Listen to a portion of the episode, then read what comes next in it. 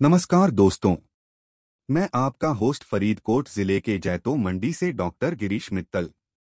मैं आप सबका स्वागत करता हूँ हमारे पॉडकास्ट टेक्नोलॉजी जगत में। आज बात करेंगे ननो और बायोटेक्नोलॉजी के जमाने का सफ़र के बारे में। जब हम बात करते हैं ननो तंत्रों की तो वे छोटे नानोमीटर से भी कम आकार के होते हैं। ये तंत्र बहुत ही सुरक्षित होते हैं और इकलते हैं, दवाओं, खाद्य पदार्थों, सौर ऊर्जा आदि के उत्पाद करने में मददगार होते हैं। आज ये बहुत ही सामान्य हो गए हैं और अनेक व्यवसायों में इस्तेमाल होते हैं।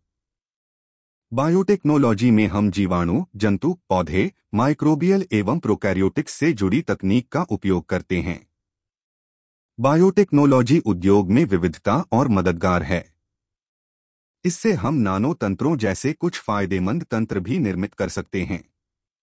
ननो तंत्रों का इस्तेमाल इंजीनियरिंग, औद्योगिक ऋणदाता और नैनोमेडिसिन में होता है। बायोटेक्नोलॉजी के द्वारा अनेक वस्तुओं का उत्पाद करने में मदद मिलती है, जैसे कि समुद्री संवलियों से अनेक उत्पाद बनाए जाते हैं, जो दवाओं के लिए उपयोगी होते हैं।